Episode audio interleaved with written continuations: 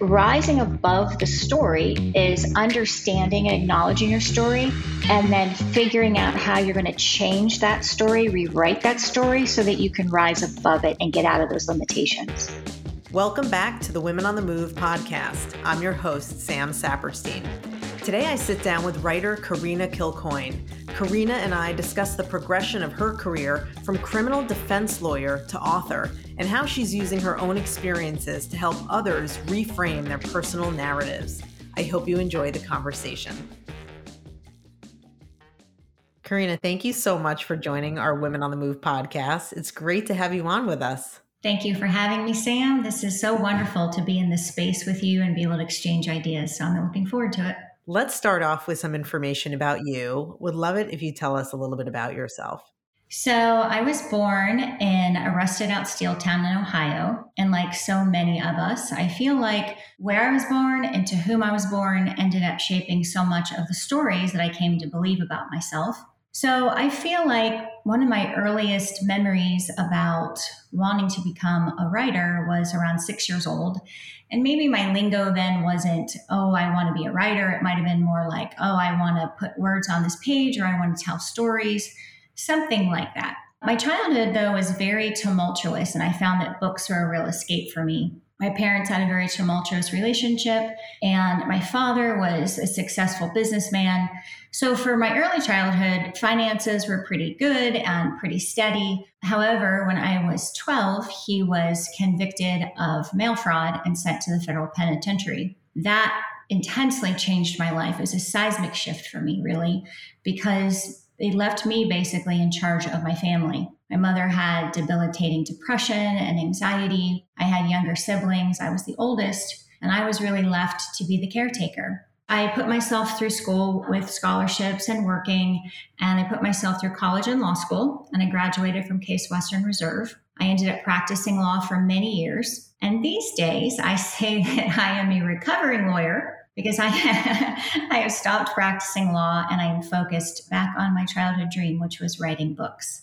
That is really remarkable, just how you describe your early background and the things you went through, and the fact that you now want to bring this story to others and hopefully through that share with people that it's okay to find that story. And as we'll get into, talk about Rise Above the Story. But I'd love to understand, you know, when you were in the law and you were starting out your career there, what prompted you to do that, given you wanted to be a writer in the first place? Tell us about that detour into the law and what you did there for so many years. I chose the law, Sam, for, I would say, looking back on it, two big reasons. The first one was a continuation of the trauma I had had as a child.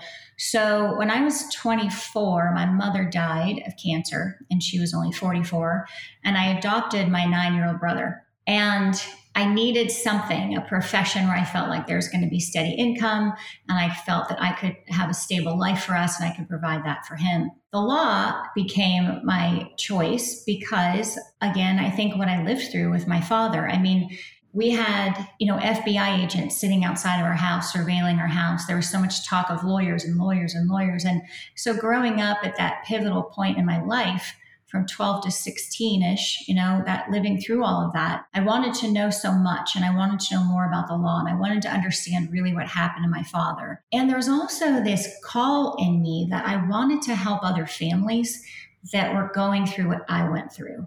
So I think that was really the crux of why I chose the law. Also why I chose to be a criminal defense lawyer. So for many, many years, I was a criminal defense lawyer, and I started out right out of law school. I remember so vividly going down and getting on the court-appointed list. And that was to represent people who couldn't afford a lawyer. And all I really wanted to do was be a trial lawyer. It was this drive and this passion in me to, I don't want to say save the world, but save as many people as I could, or do what I could to make a difference.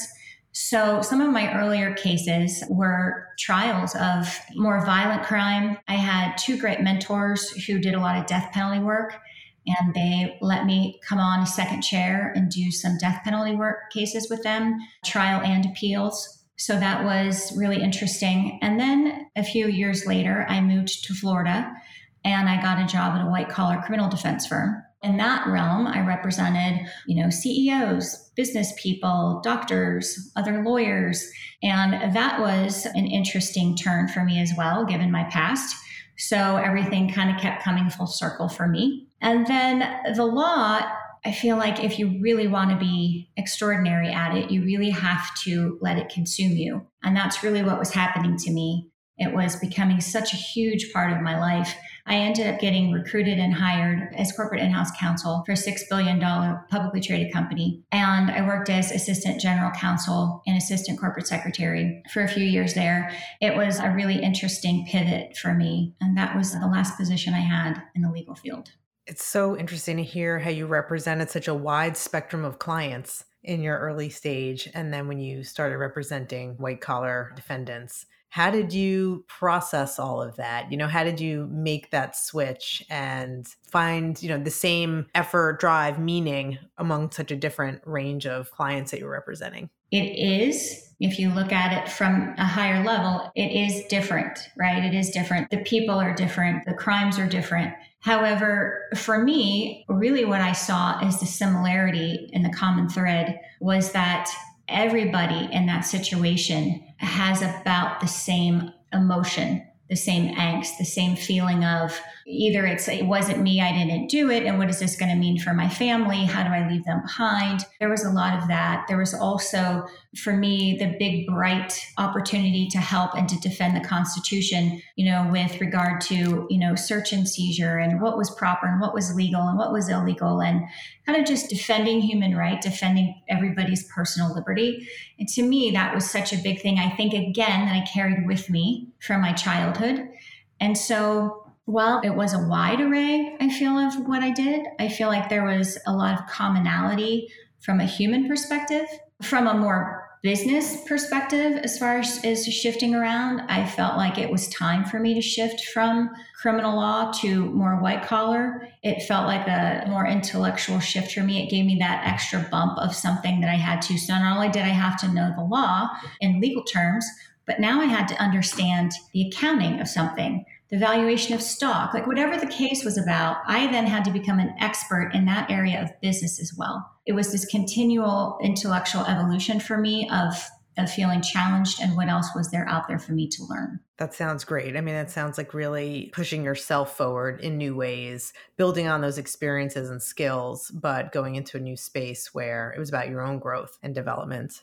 So let's talk about the present. You know, you are a writer now. You've had a website. You're publishing a book. You know, you're really using your experience to inform what you're doing now and how you want to help others in it from a different perspective. So then you did leave the law to become a writer. And I'm curious, what did the early writing career look like for you, and how has that evolved? So my early writing career was scary. It was scary to leave the law because, you know, I had practiced in multiple states. I'd done all kinds of things. So it was scary to kind of give that up. And then being a writer, being a creative is scary in its own right because, you know, you're putting stuff out there into the world and you're waiting for people to tell you if it's good or not, if they like it or not.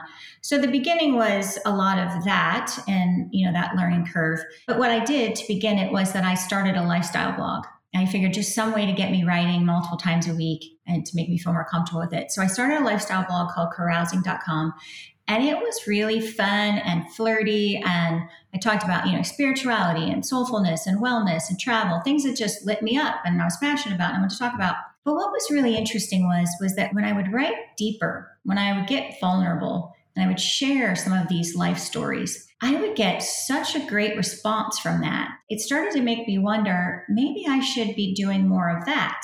You know, my whole life I had kind of shunned where I came from and shunned who I was, and I was ashamed of that. And I didn't want people knowing all this stuff about my father and all this stuff. So for me, I started to really like excavate who I was and what I was willing to show people. And it got really interesting as I started to write more of that. And then, as the universe would have it, it came at me like a tidal wave that this was what I should be doing because, interestingly enough, a few years ago, I had this beautiful, beloved dog named Finn, who at 7 years old was diagnosed with this terrible form of cancer. He didn't live long with it, like 2 months. And those 2 months coincided almost moment to moment with the last 2 months of my mother's life 20 years before, like exactly 20 years before, same time frame. And I'm going through this horrible time, not wanting to lose him. And it's bringing up in me all of this old stuff about my mother, who, you know, I cared for her. She was dying. We didn't have the greatest relationship because I felt like all this old anger, all this old resentment, all this old shame. And so when my dog died, it was like this watershed of grief. It just kept coming out and coming out and coming out. I realized that so much of it was this old suppressed stuff that I had had from my childhood, from my mother, stuff I hadn't dealt with. And that got me into writing my memoir. I spent over a year writing my memoir, and it was, I mean, I did a lot of things to heal, to bring out the guck, to get through all of that. But writing my memoir was one of the most cathartic things. I spent another year taking it to writing conferences, having people look at it, edit it, shift it, change it, redo this, redo that. It was something. And I got to live in that space for about 2 years and work through a lot of that stuff. And as I was doing it, Sam, I was like, this is something else. Like, I had never given myself the credit, right? I just kept stuffing and going on and trying to be strong and trying to be a survivor. And I suddenly started to realize that if I could do what I did and rise above that story, there's so many people out there that could benefit from that. Oh my goodness. I love that in so many ways. I mean, it is hard enough to change a career, be a writer, as you say, put yourself out there for comments. But the fact that you were then going through so much kind of trauma from the past is just a whole other layer. And so I really appreciate your bravery in doing that. And I think it is something that many people will respond to positively. Do you find that challenging now, or has it been sort of a cathartic exercise and it comes easier for you now the more you delve into things? Definitely it's easier, because now I feel as though I have the lens in which I see what I'm doing. I see it as service. I see it as an honor. I see it as, why would I have gone through all of this and survived it and risen above it and done all these other things had it not to be to share it? And that to me is the value. And what I'm doing with Rise Above the Story is I really want it to feel like it's a place to be safe and a place to be yourself and a place to acknowledge your story. Let's start with what you mean by to rise above your story. What is that main message that you're trying to convey to people?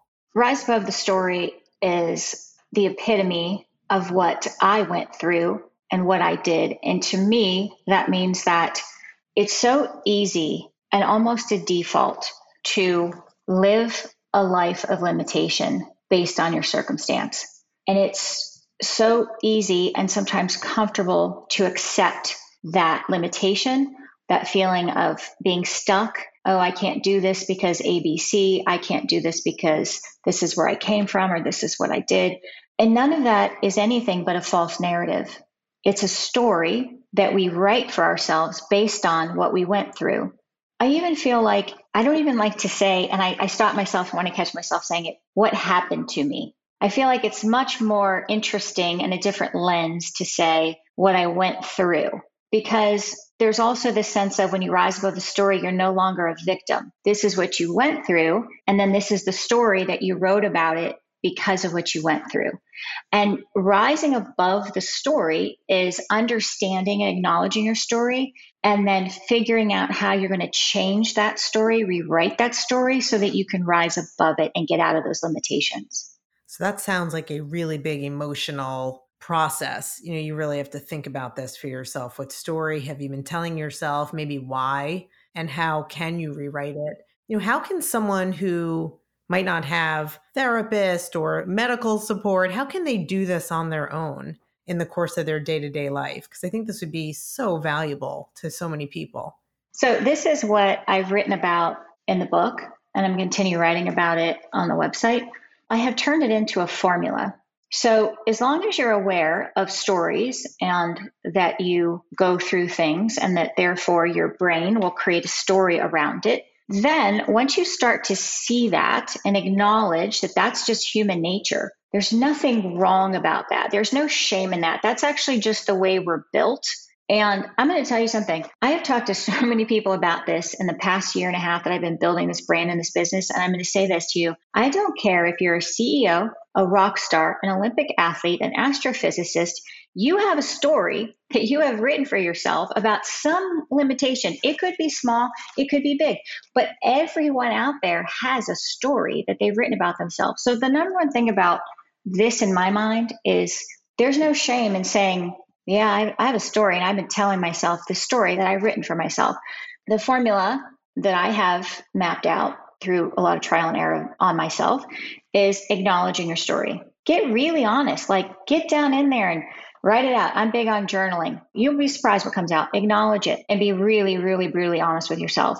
Then, okay, why did I come up with that story? What was happening around me? Who was involved? What did they do? What are my triggers? Triggers are a big thing because I also talk a lot about this on the site and in my upcoming book is rising is never a one and done because we always have triggers and we always kind of have this pattern. And so it's just being alert and in tune and present that, okay, wait, am I right? Am I making up a story right now? Why am I doing it? Who's here? What's the trigger? Did this bring something up from my childhood that I really need to think about again? Untangle it. And then the rising. And the rising comes from valuing and appreciating everything you've been through. There is magic and lessons in just about anything you can say that you've been through. It's finding that silver lining and being optimistic. The basics are those three things. Acknowledge your story, untangle it, and then the essence of what rising above it means to you specifically. So you talked about the loss of your dog, how that was a real trigger for you regarding your mother and the relationship you had with her. What story were you telling about yourself, to yourself, maybe about your upbringing and the things that you had to deal with? Is there an example of a story you found you were repeating that you had to rise above? My big story was abandonment over and over again. In my childhood, in one way or another, I felt abandoned. And my mother, my father, it started to play out in relationships, friendships early on. I would have to be the first one to be upset or the first one to say, I don't want to be friends anymore, you know, and I'm 16, 18. And then how that played out in romantic relationships. And then my dog getting sick. Somehow I turned that into, see, look, somebody else I love is leaving me. So it was this story of why am I always being left? Why am I always the one, da, da, da. It's so interesting is that as I've been building this brand and I've been writing all this on social media, I find that to be a big one for other people too, abandonment. Yeah, that would strike me as something that would be pretty common among people, that they could really relate to that. What else do you see out there? What common threads, maybe on other common stories, do you hear? Three, I'd say. Shame. Shame's a huge one. A lot of people, especially women, carrying around old stories of early sexual experiences, carrying that shame around with them and how it affected them, that they didn't tell people in their family, they didn't ask for help. Relationships and love. And a lot of that might go back to abandonment. But what I can tell you is that from my own experience and what I try to promote and teach through my lens is that the situation a lot of us face is that we don't love ourselves first. Right? We keep looking to somebody else to have somebody else love us. And then we get our worth from somebody else's love.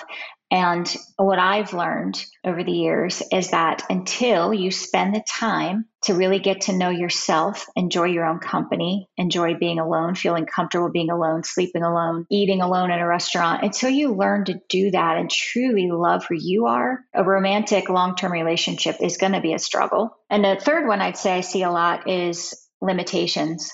People really feel stuck about a story they've written about themselves. I'm in an unhappy marriage, but I'm staying for my kids. And while there is some perceived honor in that, I think what a lot of people don't always think through either is that having your children witness an unhealthy relationship, a violent relationship, a relationship where you're not valuing yourself is also traumatic to a child.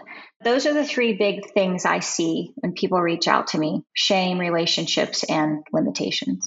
I mean, that really cuts very deep. That seems so fundamental to so much of the human experience. I think there's something everyone can relate to in one or more of those different things. As you're sharing your work and doing the writing and interacting with your audience, what's been some of the most rewarding things that have come out of this for you? The feedback and the comments people's willingness to share and to be vulnerable. I had a whole online community for carousing when I did that a few years ago, and I built that community up. And now it's turned out to be such a blessing because it's enabled me to build this audience that really needs this message. What I'm loving about my social platform and the people that are on there is that they are so willing to share their own stories and be vulnerable. And they're forming this community where they're replying to each other and they are boosting each other up and they are in this little love encouragement situation. And it's making me so happy. And I feel like I just did some of it today. Like I go on there and I reply and I like things and send hearts and love, sending love and light. I feel like we're creating this movement. Like we're going to change the world one story at a time, because could you imagine what the world would be like if more and more people started to give up that false narrative that they didn't feel like they had to live some limited life, if they could go out there and be everything they wanted to be? I mean, the resonance of that, the energy of that boggles my mind. But one story at a time, one person at a time, I feel like we're on a movement. Oh, I love that. And the thought of what you could unleash is so powerful. That is really great. So recently you shared the hashtag Rise Above the Story challenge. What is that? What are you trying to accomplish? So I did 5 days of a video challenge. I really wanted to get people dialed down into what this was. You know, I had kind of danced around it and like said, you know, my post, this is what we're doing. But I really wanted people to understand what it was. And so every day I picked a different topic of a story that we would rise above. So for instance, one day was love and relationships, and another day was your limitations, and another day was what's possible for you. And I did about a 5 to 7 minute video. And I decided that what I needed to do to really get people into this and to believe in the value of it and to trust what was happening, to trust the process, was for me to share my own stories. So I did that. It was the first time that I'd really done it on video. I had done it a lot in writing, but to actually sit there and record a video and tell my stories and tell them, it was remarkable for me. It was such a great experience to tell those stories and feel the lightness of them. There was a lot of wonderful feedback. A lot of people shared the videos. And I really think it hit home to a lot of people and got them on board that this is something we're going to do together. This is something that's going to be an ongoing journey for all of us. Because like I said earlier, I know from my experience that it's not a one and done. No healing is ever a one and done. So I have enjoyed writing as well in the past. And I don't know if you feel this way, especially when you're crafting your writing, you're polishing it up, you know, you can stand back from that, I think, a little bit. Writing can be intimate, but I think there also could be a wall around there. But when you're doing something like audio or video, when you can be seen, your mannerisms, the choice of your words actually coming out of your mouth matters. That feels really intimate. Did you find that? Like, was that a whole other level for you when you were recording the videos versus the writing? Yes, very much so. It's one thing to see my picture or to read my words, but to actually see me talking and thinking, the eye contact, it actually made me feel like I had more of a connection with them because they were going to feel like they knew me better. And that is something I strive for in this, is that I really want people to feel like they know me, because I think that that's where the authenticity and the trust. For me, again, this is an act of service. That's where I come from with it. I mean, I love it and it is my business. I'm not going to say it's not my business. It's my business, but I'm coming from it from a space of a pure heart and really wanting to help. So I think that intimacy that is created in a video, an audio, an Instagram live, something like that is really great to tap into that relationship with people. So given our podcast really reaches a lot of professional women at different stages in their careers, I'm really curious about your career advice. You know, you yourself have made really big career pivots. And I think the Rise Above the Story message can really help someone think through a career change for themselves. You know, what's holding them back? What are their own limitations? And what do they really want to do? What would you say to someone who is thinking about a career change and move that they should think about as they're starting out that process? I would say this, like I like to do so many times, I'll share a brief story about how I did it. I went to law school and I said, well, you know, I always wanted to be a writer, but you can write as a lawyer, but it's not the same kind of writing. So I was telling myself the story as I was a lawyer that, oh, I am writing and I am going to get to do that. And, you know, and so it was the story I was telling myself, but I was really living in this limited view of who I was and what I could do in the world.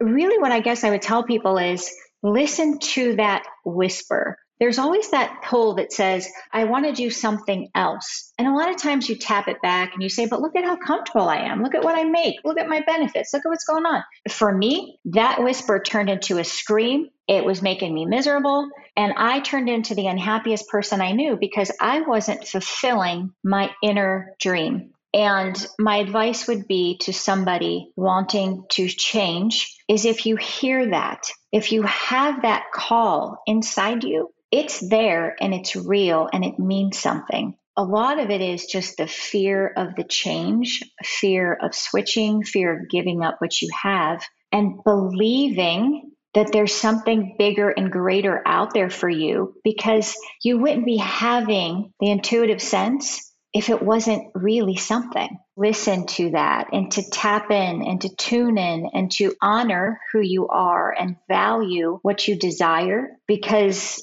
when it's calling you for a reason. I'm also curious about how you use these techniques in your relationships. You know, the way you described really being a second mother to your brother, adopting him when he was so young and you were so young. Has this also changed the nature of your relationship and given you a different way of relating to him? Yes, absolutely. He and I have gone through it.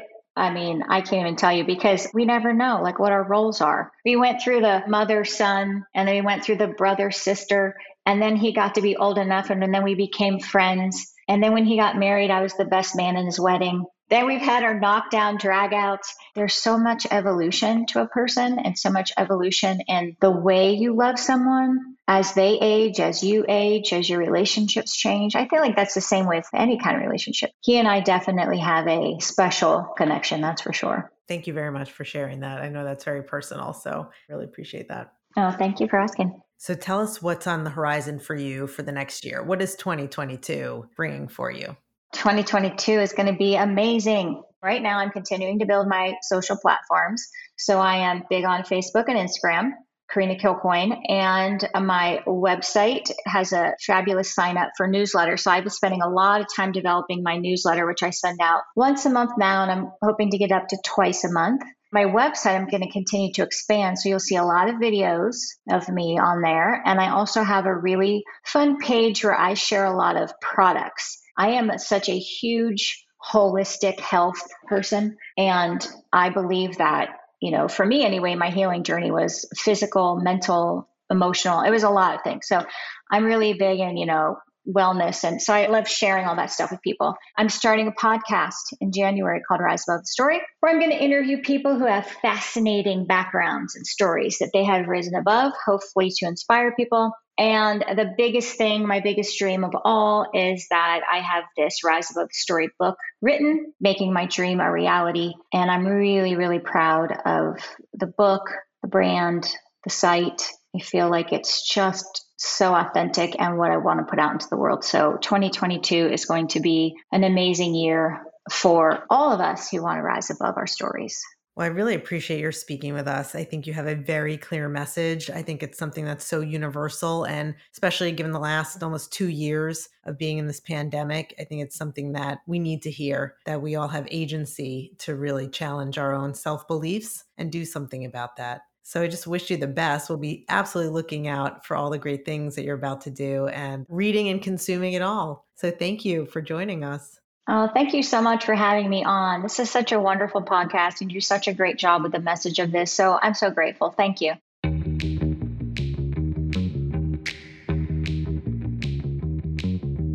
Thank you for listening to my conversation with Karina Kilcoyne. I really appreciated the vulnerability and honesty that she shared.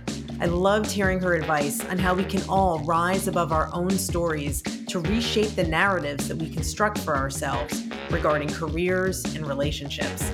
I look forward to following her new ventures in 2022. The mission of Women on the Move is to help women in their professional and personal lives. Our goal is to introduce you to people with great ideas, inspiring stories, and a passion to make a difference. If you enjoyed this episode, please rate, review, and subscribe so you won't miss any others. For JPMorgan Chase's Women on the Move, I'm Sam Saperstein. JPMorgan Chase Bank, N.A., member FDIC.